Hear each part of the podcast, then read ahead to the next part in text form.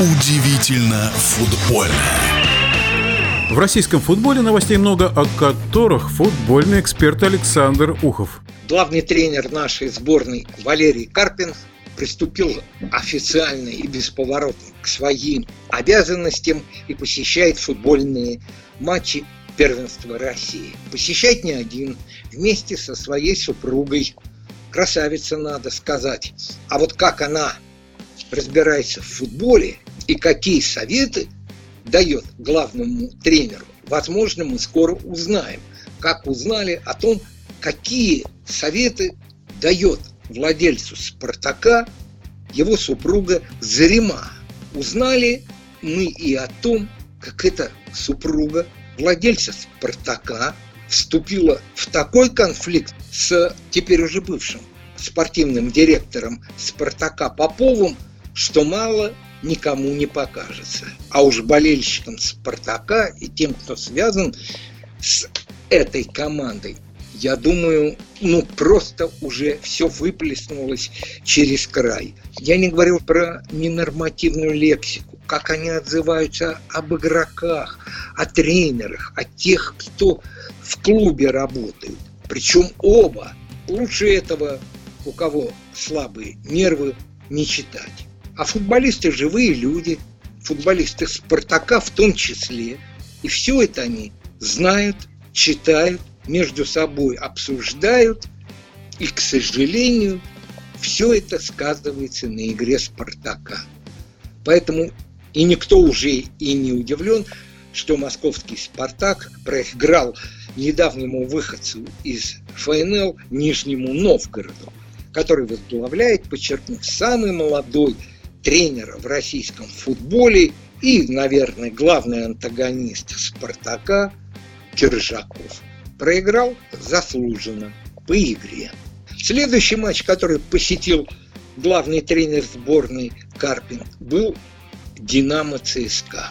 И вот здесь вот произошел один прелюбопытнейший эпизод, который во многом повлиял на игру. В составе московского «Динамо» не эпизодически, а регулярно теперь будет появляться Макаров. И этого, наверное, армейцы не ждали. И Макаров вместе с Захаряном сделали эту игру. «Динамо» абсолютно заслуженно победила, забил два гола Фомин, ни Захарян, ни Макаров не отличились, но вели игру два этих футболиста, на которых, конечно же, Карпин обратил внимание. И замечу, не между строк, а очень явно замечу, что Макаров, его переход в московское «Динамо» по трансферу самый дорогой в истории российского футбола, когда российский футболист с российским гражданством переходит в российскую команду. 10 миллионов евро. В этом межсезоне, кстати, это второй по дороговизне трансфер в нашем футболе. Дороже только краснодарский футболист Кордоба, который, кстати, забил гол в матче с «Зенитом», что не помогло его команде. «Зенит» был сильнее и совершенно заслуженно победил. «Локомотив», который, кстати, и будет играть в следующем туре с «Зенитом», а это, как вы сами понимаете, принципиальный матч – наверное, можно назвать его главным матчем следующего тура, сыграл ничего в Уфе. И сыграл, кстати, опять же, на равных. Вот это удивляет, что лидеры нашего футбола играют, прямо скажем, не самыми сильными командами РПЛ на равных. И, в общем-то, Лока повезло, они в десятером сравняли счет.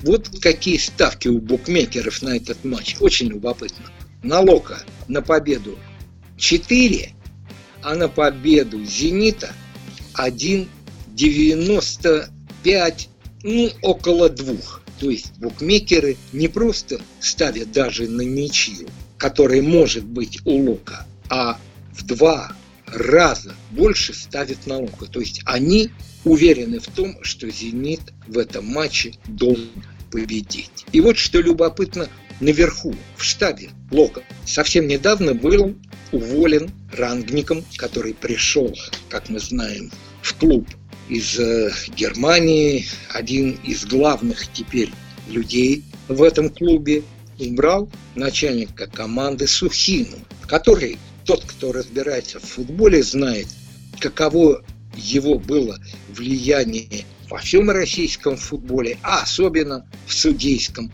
корпусе. Нечего скрывать, господин Сухина знает всех судей, а многие из них были его учениками. Но Сухина выжил. Сейчас Сухина возглавил, стал начальником команды «Велес», очень симпатичной московской команды, которая, правда, играет в Домодедове, и является частным клубом, что я очень сильно приветствую. Кстати, в этом клубе сейчас старшим тренером, консультантом работает и Сергей Петренко, бывший тренер московского торпеда, который первым в России перевел свою команду, тогда это была команда московского торпеда, на систему 3-5-2. Ну, прямо скажем, в ФК «Велес» неплохой подбор руководящего штаба намечается. Кстати, игроки ФК «Велес», они стоят уже на заметках во многих клубах, в том числе и в ЦСКА, и в Ростове которые в следующем туре играют. Ростов принимает ЦСКА у себя, и на его победу 3-20 у букмекеров, а на победу ЦСКА 2-28, где-то 2 и 3. Палыч первую игру сыграл в ничью, ну и Палыч не был бы Палычем, если бы он на брошке не был энергичен, и, быть может, энергичнее многих тренеров. Получил желтую карточку. Команда не проиграла, значит, она уже на правильном пути. Это одно из любимых выражений Юрия Павловича Семина. Если мы не выиграли, но мы не проиграли, значит, мы на правильном пути. В нашем эфире был первый вице-президент Федерации спортивных журналистов России Александр Ухов. Удивительно футбольное.